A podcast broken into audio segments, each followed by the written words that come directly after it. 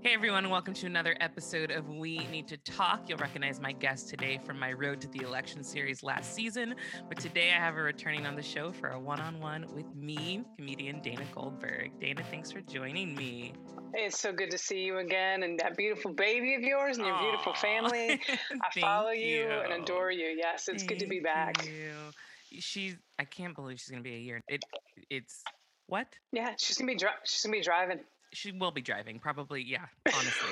It's crazy but i measure like the pandemic by her age because i literally had her the week after no the week before the first uh, los angeles stay-at-home order was Oh my gosh. Yeah. So that's how long this pandemic has been going on. Is my daughter is tracking the time for me. you're, you're, like, how long have I been in pandemic? I've been in the pandemic baby years old. My baby years old.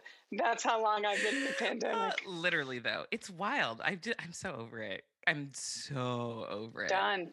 Done. And people are still starting to I mean, they have been acting like it's not a thing anyway, but they're really acting like it's not a thing anymore. And it's driving me crazy. Like, we're not out of this, guys. We're not. No. And and I get it. I get it. And I get it. We're getting my I want to go back to work. I yeah. want to travel. I want to yeah. perform in front of a live audience. And I just wish people would hold on, don't act a fool, do what you need to do, even if you've been vaccinated, even if you've had it, wear a mask, social distance, just yeah. do your thing. Yeah. And we can actually get this under control so that the rest of us, because apparently some of these people are living their lives like it's never happened, but the rest of us can actually go back to some sort of life. I don't want to say normalcy because there's no normal anymore. This is a new changed. normal. Yeah. yeah. Everything's changed. Yeah. And it's funny every time they do come out with like some sort of a new mandate or new stay-at-home order, I'm like, it's just the same people that have been doing it that are going to be listening to, and the ones that haven't been listening aren't going to listen. So you actually don't oh even have God. to say anything. when the, the, when the federal government they were like, we're doing a federal mask mandate. You have to wear a mask in all public places, and I'm like, who the fuck wasn't wearing a mask in a public place? like, so many people though. That's the thing. oh my god, it's wild. But I do, I want to talk to you about how you know comedy has been virtually because i'm assuming you've probably done virtual events i know and i you know from a singing standpoint it sucks i hate it i don't want to do another virtual event if, if i can help it but that's just where we are but how has that been for you and you know this has been the most challenging year of my career by far and I will say that. Um, I think it's been, and this is not taking away from musicians in any way, and you can tell me what you think, because my experience has been that the transition has been a little bit easier because you, as a musician, can sing the same song 50 times and everyone's like sing come to my window because i love come to my window and i know all the words and i'm going to sing with you in my my living room and i'm going to have drinks and all this and if i tell a joke five times everyone's like we heard that one. We heard that that thanks we heard that one. And so now i'm in a situation where when i do an online show everyone can come. You don't have to be in LA or you don't have to be in Cincinnati or you don't have to be in Dallas. And so when I do an online show and 500 people show up, it's amazing, but I can't do another show a month later with that same exact act because they've all heard it before. And there's sometimes I know people like certain jokes and they laugh like they've never heard them and it's great. But as a comedian, I'm also sitting in my living room talking to a screen with absolutely no feedback of live laughter going, I hope they're enjoying it. Like, I don't know what you're doing in your living room.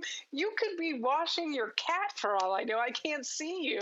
I did not think of it from that perspective in terms of material because you're right. Eh, eh, for me, at least with the events that I've done, I, you know, I'm either doing a longer show or I just pop on to like a charity event or whatever, sing two songs and I can go and I can sing those same two right. songs for every charity event that I do. But yeah, from a material standpoint, I can imagine that you probably like, what the heck am I going to talk about now? Because people right. keep coming back because they're fans of you yeah, I completely understand. And when you're touring or performing, it's different because you are going to different cities. You know you're going to have a different audience. You know you're probably going to have a different demographic. But now, literally, yeah. the entire world can show up at the same time that has to be it's difficult. trippy. It is because I mean, as comedians, and every comedian can attest to this. If we go on tour, let's say we're getting ready to film a comedy special or make an album, we can do the same set. We're actually honing that set so that when we do it when it's filmed, it's perfect or as close to perfect as possible.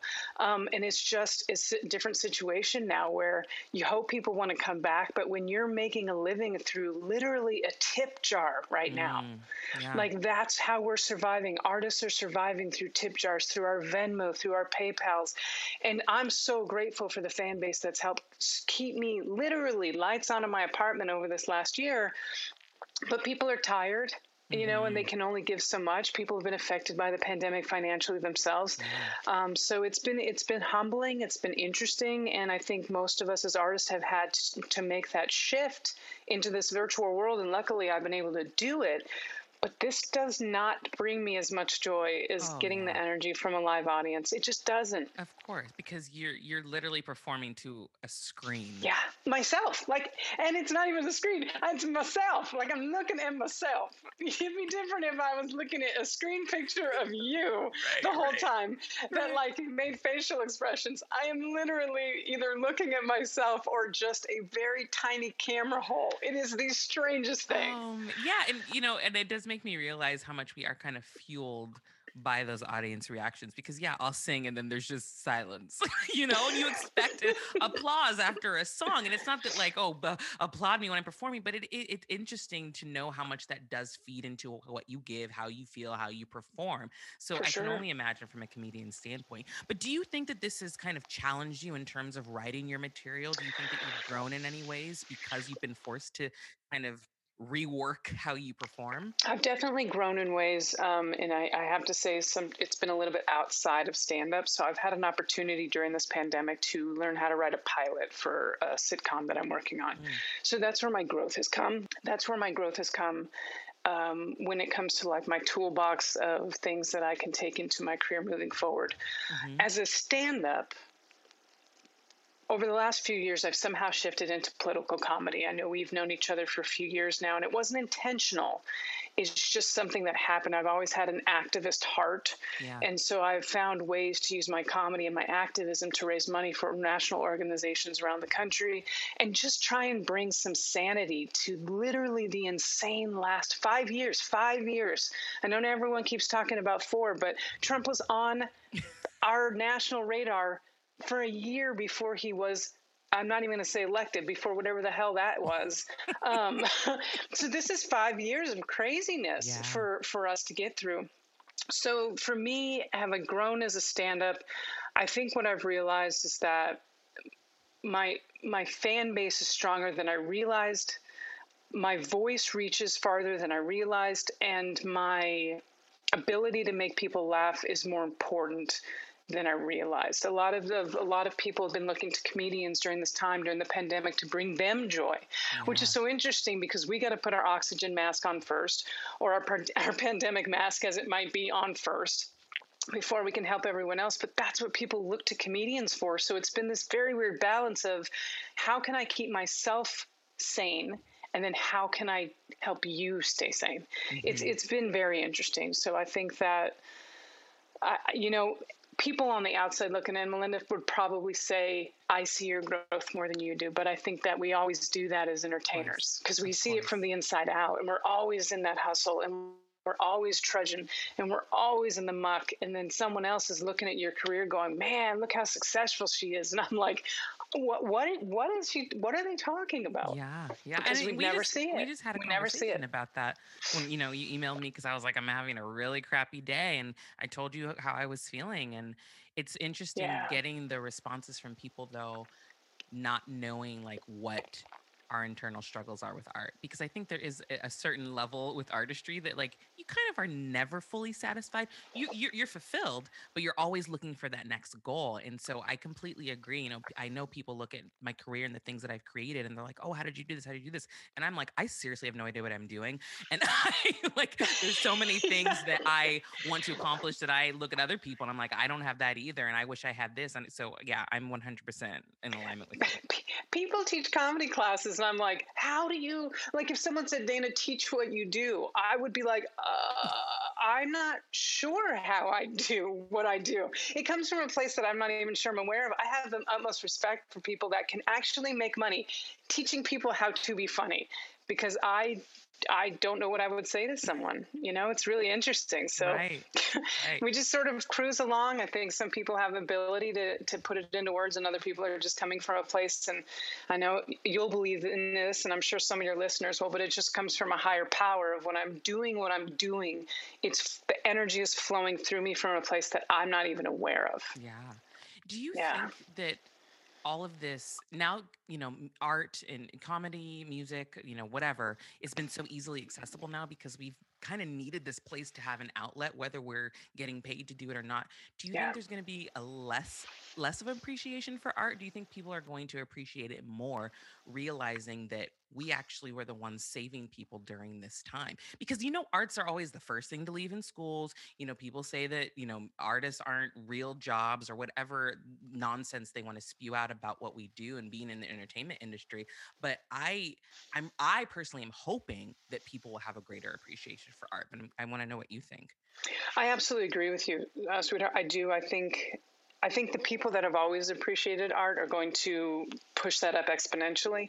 Um, I think that some of the people that didn't realize um, how hard it is to be an artist out there are going to appreciate it more. But the thing is, in I think live art, uh, comedy shows, concerts, things like that, once we're allowed to get into a public space with more than 10 people, um, I think people are really going to enjoy that again and mm-hmm. appreciate it again and possibly pay, pay, pay higher ticket prices to be in that environment again because you have to remember that even though this is what people have gotten used to i'm not going to be doing virtual shows when i can perform live again mm-hmm. you know so people aren't going to be as it's not going to be as easy to just jump on your computer and and sign on to a, a zoom show right. to see a bunch of comedians we want to be back in the clubs mm-hmm. we want to be in front of live i want to be able to sell tickets that people can meet and greets are going to be fucking weird. I mean, let's be honest. I'm gonna be like fist bumping people like, instead of like, stay away oh, from me, yeah. I'm like, can you have your friend Photoshop us closer? Because I'm not touching you. Yeah, you know. So those are the things that I think are going to be a little bit different, like the closeness we have with our fans. But eventually, I'll have a vaccine. Eventually, I'll feel safer being out there.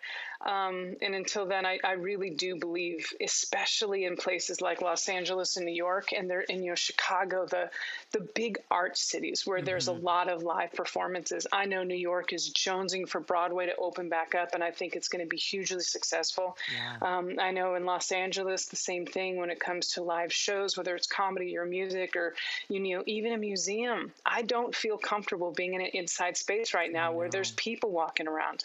Not when you get news every other day that this variant that and this variant this and I'm like, "Oh my god, apparently we're making our own variants of this damn virus now." Like in California, like we have a special one for California. Yeah, I'm like, yeah. "Fuck off. New York right. has their own variant." I'm like, "Uh-uh. Uh-uh." I know it is everyday thing, and I, I feel like I read that article about the California variant. I was like, okay, well, I guess I'm just staying home more, which is fine. I've yeah. actually discovered about myself that I'm not, I don't have an issue staying home. I really, really don't. I'm like perfectly fine with it. There's a lot of introverts. Oh no, no, oh me, I'm dying. I miss hugging people. I miss seeing my friends. I miss traveling. But I know a bunch of introverts that are like, I have been planning for this my entire life. That's like I have been preparing for this moment. Yeah, and not me. I um, cannot wait to get back out there. Um, yeah. Just for so many reasons. I I thrive on it. I yeah. I'm one of those. Um, I think what they call introverted extroverts, where yeah. I thrive on like the public shows, but I recover alone. Like I need my alone time. I need that quiet space. I need my mornings where I make my tea and I have that quiet mm-hmm. beginning to a day and um, I, I, that's how I refuel. But yeah. I also need to be out there and feel the energy of my yeah. people. No, I, I miss it terribly. I feel that too. I yeah. That well. So you mentioned yeah. though, in the last five years, you've shifted into political comedy. What was your comedy like before? That's interesting. I, I when I say it was the last five years, I've been doing this for 2003, 18 years. My mm. goodness. Um, and I look back at some of my shows and it's just you know that was it was very like relationship stuff and family stuff and and things like that and i think when i started getting more political was definitely i remember shows around the sarah palin years mm. you know where she came onto the scene and everything just got nutty And I try not to use the word crazy because, yeah, oh my God. I mean, the jokes just kept on coming. I mean, that was good Saturday Night Live years with like Tina Fey and Amy Poehler. And, you know, those were, that was a good time for, for, for comedy, a terrible time for the country, but a really good time for comedy. Um, but at the same time, I mean, thank God McCain didn't win that election probably because of Sarah Palin. I'm, i would uh, bet so, a lot of money it's because of her. yeah. I mean, when you've got a president and you're like, they, they joke about it, but one heartbeat away, the VP is going to be in there. They're talking about it now with Biden. You yeah. know, it is a conversation yeah. that needs to be had. But with McCain, everyone was like, wait a minute. If something happens to him, that's She's what we're gonna... left with? I don't think so. Nope. Absolutely not that was a wild time and i for me right? i think that's when i started getting involved in politics and really paying attention because you know for before sure. i mean I, I was probably younger didn't really know anything but then i was like hold up wait a minute these people are representing our country are representing us as humans and this is what the entire world's seeing and i think that's when i started yeah. to kind of get embarrassed by some of the representatives that we have, you know? And absolutely. I, you know, I mean, I, you're is just as vocal as I am on Twitter, but have you ever found that like speaking out about politicians or speaking out against, you know, certain people in, in, in political positions has ever affected you negatively? Like in terms of your fan oh. base or Oh, for sure. Fan base, I do have people that are like, can you just be funny? Why do you have to be political? And I'm like, why does it have to be mutually exclusive? Like, if you will just allow yourself to be in the space where we're not so I mean, in both parties do this where we're so tied to these idols and these ideologies where these are somehow the messiah for each party, which is just bullshit. Right. And I think one party is worse about that. I, I, definitely think the Republicans definitely put their people up on this pedestal, you know, whether it's Donald or, you know, Bush or anyone else, where they can do no wrong. Yeah. And even if they do wrong, we're going to pretend they did no wrong. Yeah. And I think Democrats and progressives are much better about holding our own accountable when they do something where especially you can see this movement happening now with progressives running against old school democrats that maybe they're tired of the policies or these democrats don't believe in a $15 minimum wage or they don't believe in the you know some of these things that progressives are really pushing. Um, so you've got people like AOC, they're ousting long-term Democrats that have just been sort of riding this wave of their name, and sometimes they don't even live in the places where their constituents do, and they're they're getting people out of office that are need to be. You know, I live in California you know, Di-Fi, I, I, she's she's had a good run. She's yeah, had a yeah, good run, but, but, I'm okay getting another senator in there that's yeah. a little bit younger and has some different ideas and isn't going to hug Lindsey Graham after they tried to. You know, I just uh, after they tried to overthrow the government, I just can't do it. Yeah, you know, so that's the frustration there. But I was going to comment about when you said the Democrats are more likely to hold people accountable, and Republicans, you know, kind of just look the other way when when people make mistakes and i think that kind of comes into just the fact that republicans have tethered themselves to christianity but in the wrong way for and sure. for, for, me i you know i've been a, a, very progressive liberal christian my whole life so i was always very shocked when i heard conservative ideals. I'm like are we reading the same bible? But i think the problem is, is that they get into this mindset and they really misinterpret a lot of Jesus's words about forgiveness and they think that like you can do as long as you apologize for it or you repent, like you can basically right. do whatever you want. And I think that when it comes to people like Donald Trump, when it comes to people like Marjorie Taylor Greene, when it comes to people mm. like Ted Cruz, they think that all they have to do is apologize to their God if they did something wrong and then it's sure. fine. And so then they don't understand when they're being called out about it publicly because they don't know what accountability is because they've never been taught that. They've just been taught they'll be forgiven if they do something wrong or you'll pay for it in the next life, which right. they don't really care about because they don't necessarily believe in that. Right.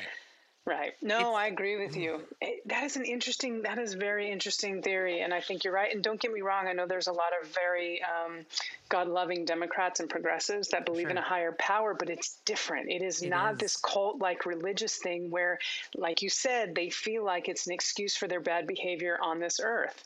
Yeah. I feel like sometimes Democrats and progressives prescribe more to that almost in the Jewish faith of an eye for an eye. Like you're going to mm. pay for it now, and yeah. we're going to make you pay for it now. If you're going to yeah. sin now, you're paying for it now. Mm-hmm. Um, and I think sometimes that's been taken to an extreme. Um, and I'll just say, for instance, Al Franken. Uh, I don't necessarily think he should have been pushed out of office. I'm not saying what he did was right, but I think that sometimes we try and make an example of our own and we choose the wrong people, and it doesn't benefit us. right, it does right. not benefit us Right. when we're like, oh, we'll show you that we hold them responsible. And I'm like, oh, that was your choice. God, we just really blew that one. But in terms of cancel culture versus accountability, I do think that there is a difference. I do. I, I and I've been having these conversations a lot lately. I think that some people deserve to be canceled and i think there are a ton a long list of unforgivable offenses i absolutely do but i think that the problem that i have had with canceling some people and even canceling some of our own is that there really is never any grace and there's no room for growth or education Agreed. or learning and i think that when Yeah. we cancel people there's actually no end game like okay we're canceling them in this moment but like don't we want people to learn from their mistakes don't we want them to do better so if we're just lifting them out of the situation then what's what's the goal you know 100%. Absolutely, I agree with you. I think one of the funniest things is that the Republicans and the right are screaming about cancel culture when they're the ones that are literally trying to cancel their own party when Yeah. they disagree with them. Like, they're, J- J- Jim Jordan is screaming about cancel culture when they literally just voted to get Liz Cheney out of her. Ca- Out of her committee, and the way that they treated Mitt Romney and like everybody that Exactly. like oh my gosh you want to talk about cancel culture? The Dixie Chicks. Oh my God, that's when this shit started. right You know, right, when they right. spoke, she spoke out about George Bush, and all she said was, "Not proud to be, not proud that he's our president, and it embarrassed that he's from the great state of Texas." And their career was destroyed over that. If they said that now, nothing. There wouldn't even be a blink of an eye, unless they were Democrats. But Yeah. Republicans can say shit like that all the time. I mean, the stuff that Marjorie Taylor Greene is getting away with publicly is mind blowing. Her transphobia her homophobia, her uh, harassing and stalking gun survive like gun victim survivors. I, it's just mind blowing to me. And you and I spoke about it briefly off air, but. The, the fact that these people are running unopposed, I will tell you right now, if you're listening to this podcast, please, if you have any inclination to run for public office, but you're like, oh, maybe I'm not qualified, look at the Congress. Yeah. You're fucking qualified.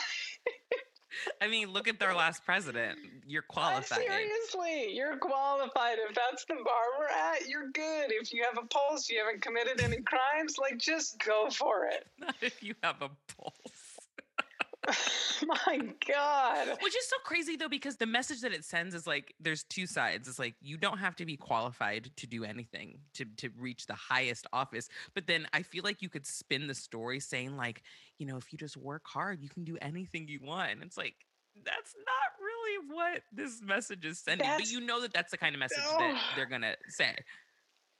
Of course. It's like when the American dream turns into the American nightmare. Donald Trump is not the American dream. This is not someone, if he works hard enough, can reach the highest office in the land.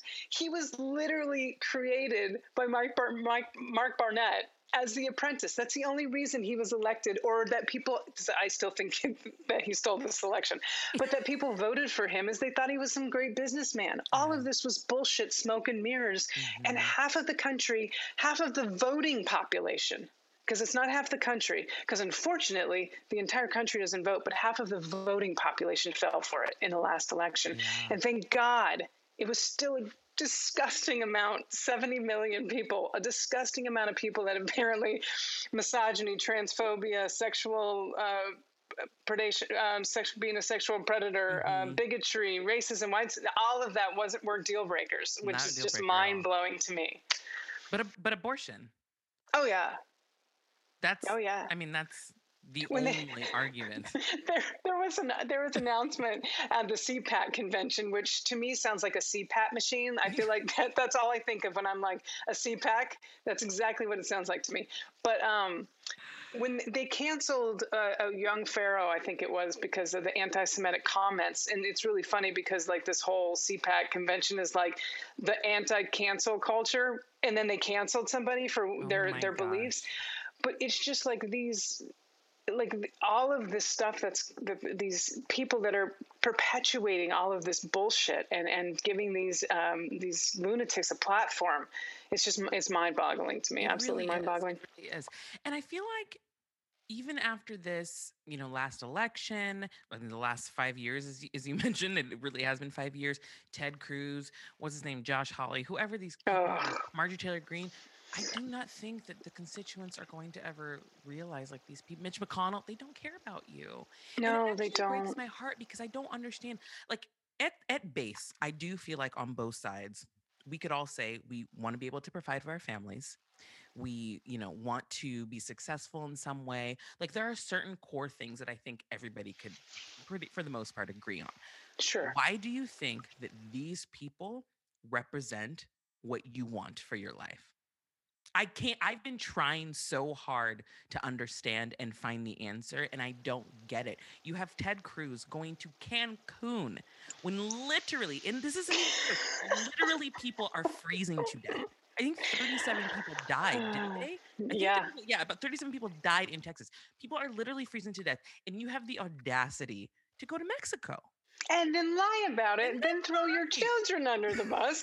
Then the neighbor puts out the text message chain because they think you're a big enough piece of shit that they're going to throw you under the bus. He didn't the even whole throw thing them. was He ridiculous. ch- he just like he chucked his children. He was under driving the the bus. bus. He was driving the bus. He was like, "Kids, get under it."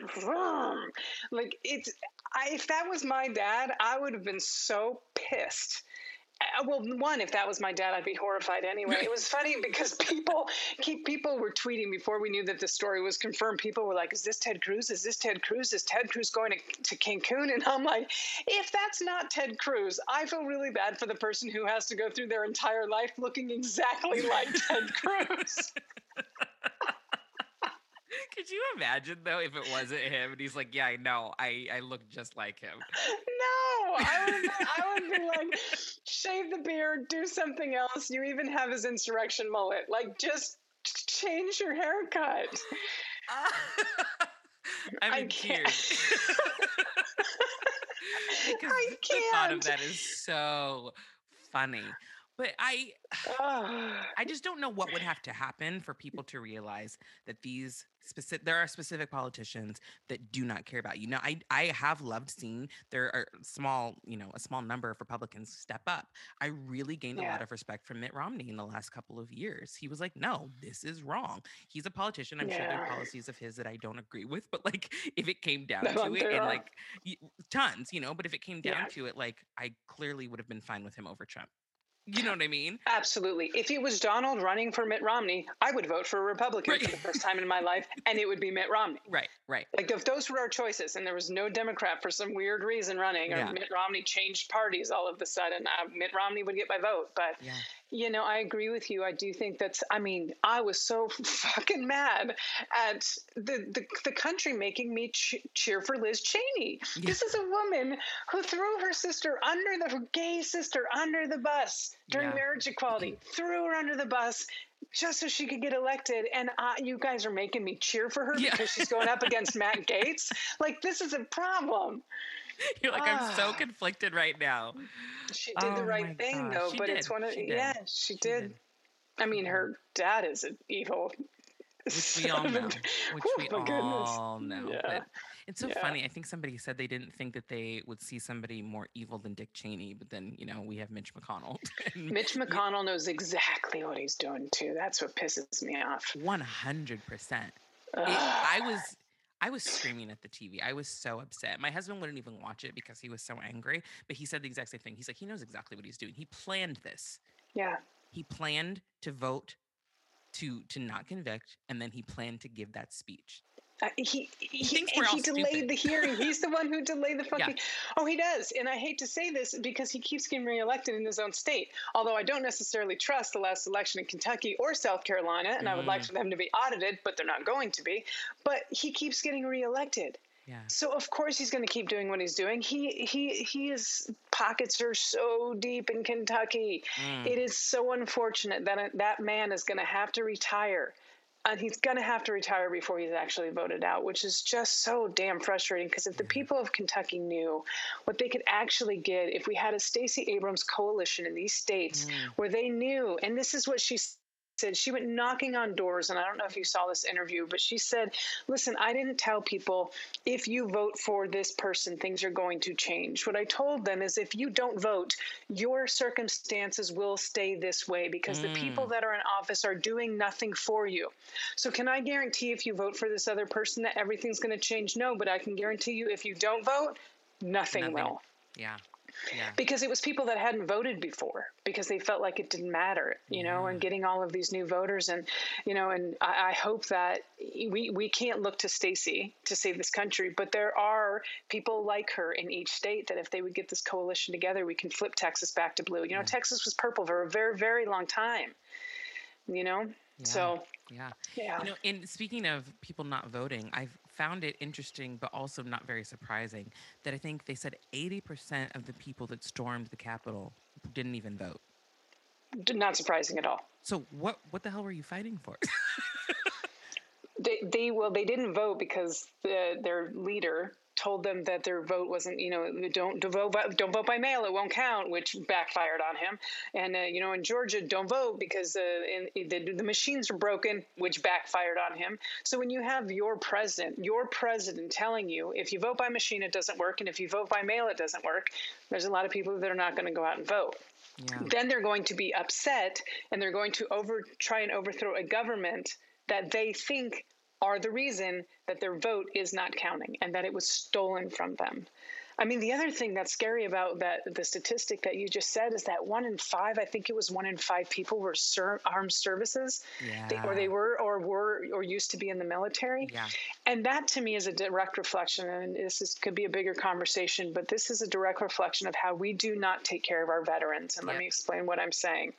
When people are off to war, you are in the services, and you come home and you don't have a country that's going to give you the military benefits that you deserve or pay for your college education anymore or they don't honor the GI bill anymore or they don't take care of you when you've had so much mental and physical trauma it makes sense that when a group of white supremacists come to you and say hey brother we got your back. Just mm. walk with us. We will take care of you. We see you. We understand your pain. We understand everything. We got your back, brother. Walk with us that's not surprising that a lot of ex military become part of these Proud Boys and these Oath Keepers because they feel like they are actually making a difference again and they have their brothers beside them.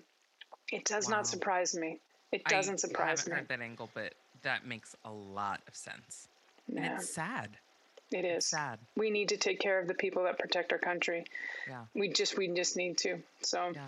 I completely agree with you. Um, so eh, looking at the current administration, you know, what have you we're you know, we're not at 100 days yet, but what have you been pleased with that you've seen and what do you really hope they you know, focus on at least in the first year? And I am glad you asked me this because I'm going to ask you the same question because I'm coming from a place of privilege when I talk about this. Even though I am a lesbian, I'm a Jew, and I'm a woman, I'm a white cis woman. Mm-hmm. And so when I answer this, please know that it's coming from this place. And then I want to know how you feel because okay. you have a very different view. Okay. Um, I am grateful that they, um, the Biden Harris administration has. Uh, fixed the discrimination, not all of it, but the LGBTQ discrimination in the workplace. Even though the Supreme Court ruled on it, it was not being um, put into effect by the Trump administration that you cannot discriminate in the workplace. That they made them put that into effect.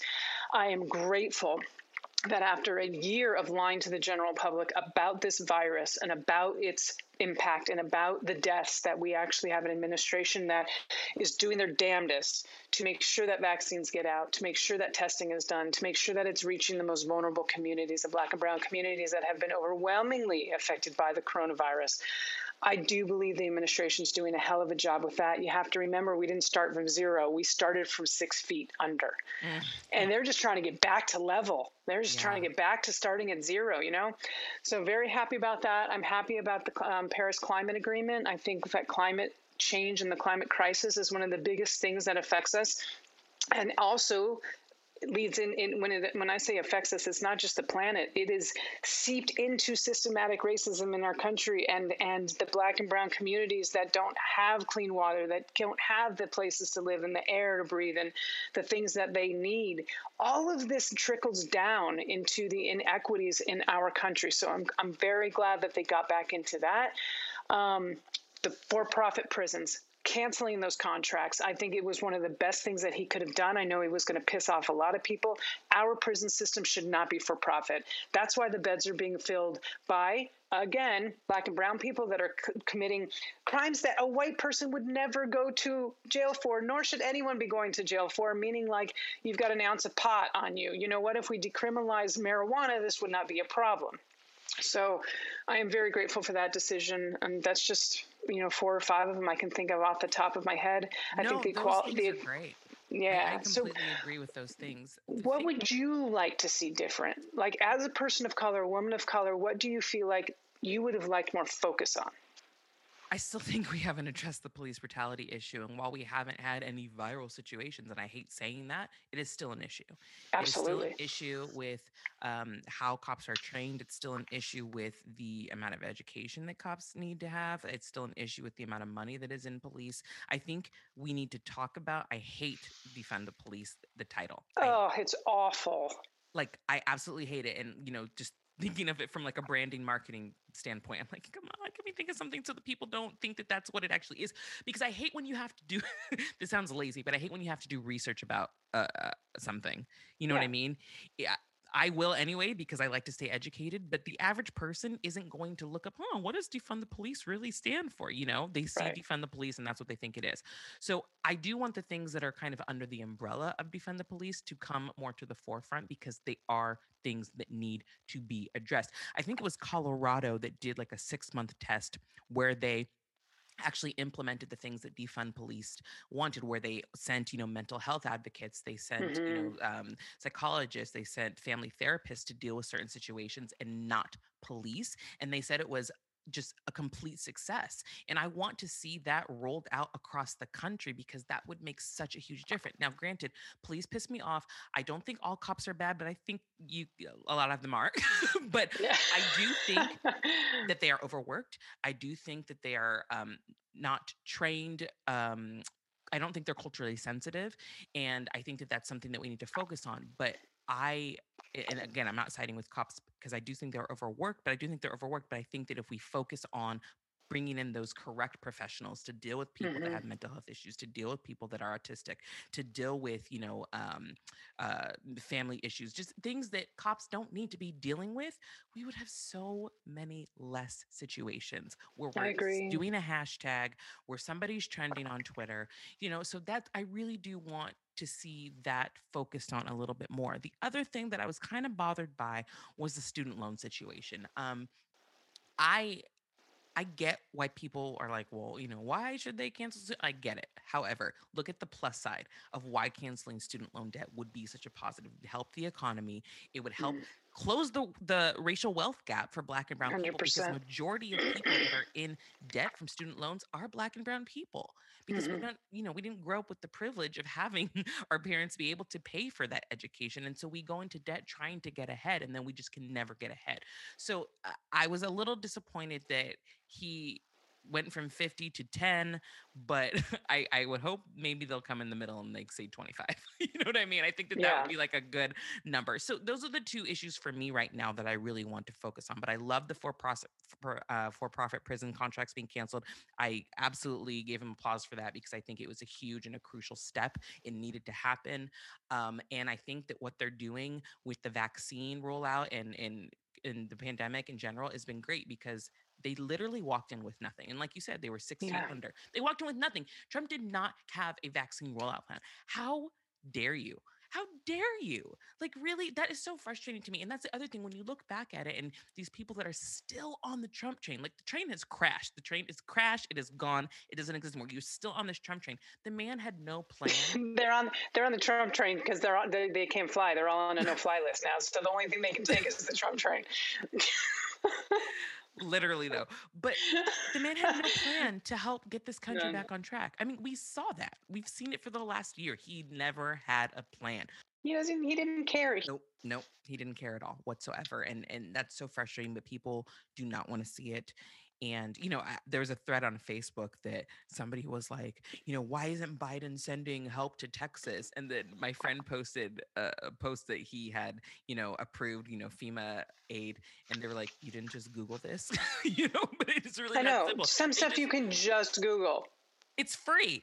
That's the thing. Google is free. Uh, that is like my yeah. favorite saying. Google is free, and people don't want to do it. They're just lazy because they want to be upset yeah. about something because they actually don't want to learn the truth that they're you know this administration is probably going to be a lot better than the last one. I mean it, it it's absolutely going to be i don't think there's any any I, I, don't think there's any comparison there. The last administration wasn't an administration it was a crime ring. Right. you know so i don't know it was just literally four years of a blip that i feel like in history books it's going to be like bush clinton Bush, Obama, four blank pages but you know, Biden. It's like we don't talk about these four years. That's what it's going to say. We don't talk about it. Yep. Moving on. No, keep, keep moving it moving. On. Keep it moving. Keep it moving. well, before we wrap up, I'd love to know two things from you. One, what do you think is the most important thing that you learned about yourself in the last year? And two, what are you going to take from that lesson to apply as we come out of the pandemic? Mm. Um, to quote the amazing Glennon Doyle, uh, we can do hard things. I can mm. do hard things. Um, I think what I realized when the pandemic hit as an artist, and you'll understand this, there's so much of our personal life. You know, everyone's like, you're not your job, you're not your job. Well, when you are an artist, you are your career. Like, because so much of who you are is wrapped up in the art you put out to this world is a direct reflection of what's inside you. And so, what I learned about myself is that my worth as a person, just a person on this planet, um, exists outside of my career. Um, I reach more people obviously through what I do, but that doesn't mean if I'm not doing what I'm doing, I'm worth anything less than when I am raising millions of dollars for organizations.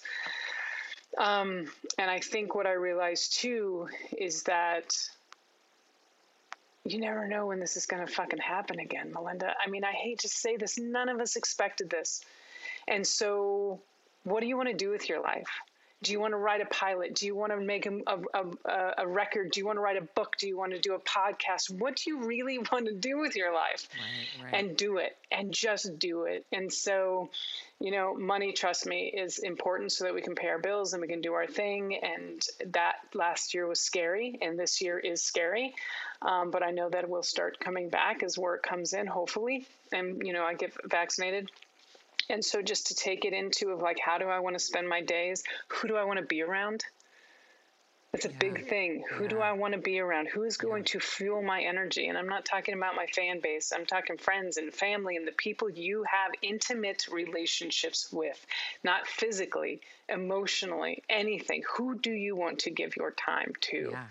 Because I realized I was saying yes to everything before the pandemic and even during a little bit because of that fear base of like oh i need to i need to stay relevant. I need to keep my name at the top of the list. Yes i'll do this for free. Yes i'll come on and give 10 minutes. Yes i'll do this virtually.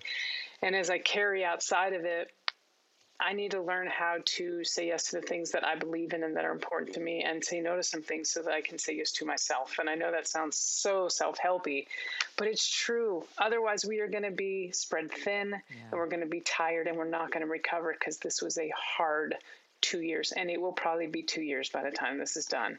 Agreed. So, yeah. Beautiful lessons. Well, Dana, it is always a pleasure chatting with you. So thank always. you for coming. and I, I mean, I know the listeners don't get to. I get to see your beautiful face for the Aww. entire 45 minutes we're talking, and I just feel so connected to you. So thank you for inviting me back on. Uh, I, I, love being a guest on your podcast. It's thank fantastic, you. and and thanks for the yeah, give me the platform to spew Absolutely. some of my some of my life lessons. well, let the listeners know where they can follow you and keep up with your career as well. Uh, if you're on Twitter, Instagram, or Facebook, it's all the same. It's DG Comedy, and I'd love if you follow me on any of those. If for some reason you're on the Stereo app, it is a free app. I do a live show every Thursday at 5 p.m. with Allison Gill from the Daily Beans. And so if you're on the Stereo app, follow me at DG Comedy. And um, yeah, I'll, hopefully soon I'll have some dates on my website, which is danagoldberg.com. It needs to be updated. I'm so sorry. Uh, but I'll get on it. I'll get on it knowing that hopefully people are going to start visiting it. So thank you. Yeah, thank you for that. Absolutely. Of course great to have you and we'll definitely have you back again and to the listeners thanks for listening yes make sure you subscribe to we need to talk and if you want to join the patreon community go to patreon.com slash linda hale and we'll talk to you again next week bye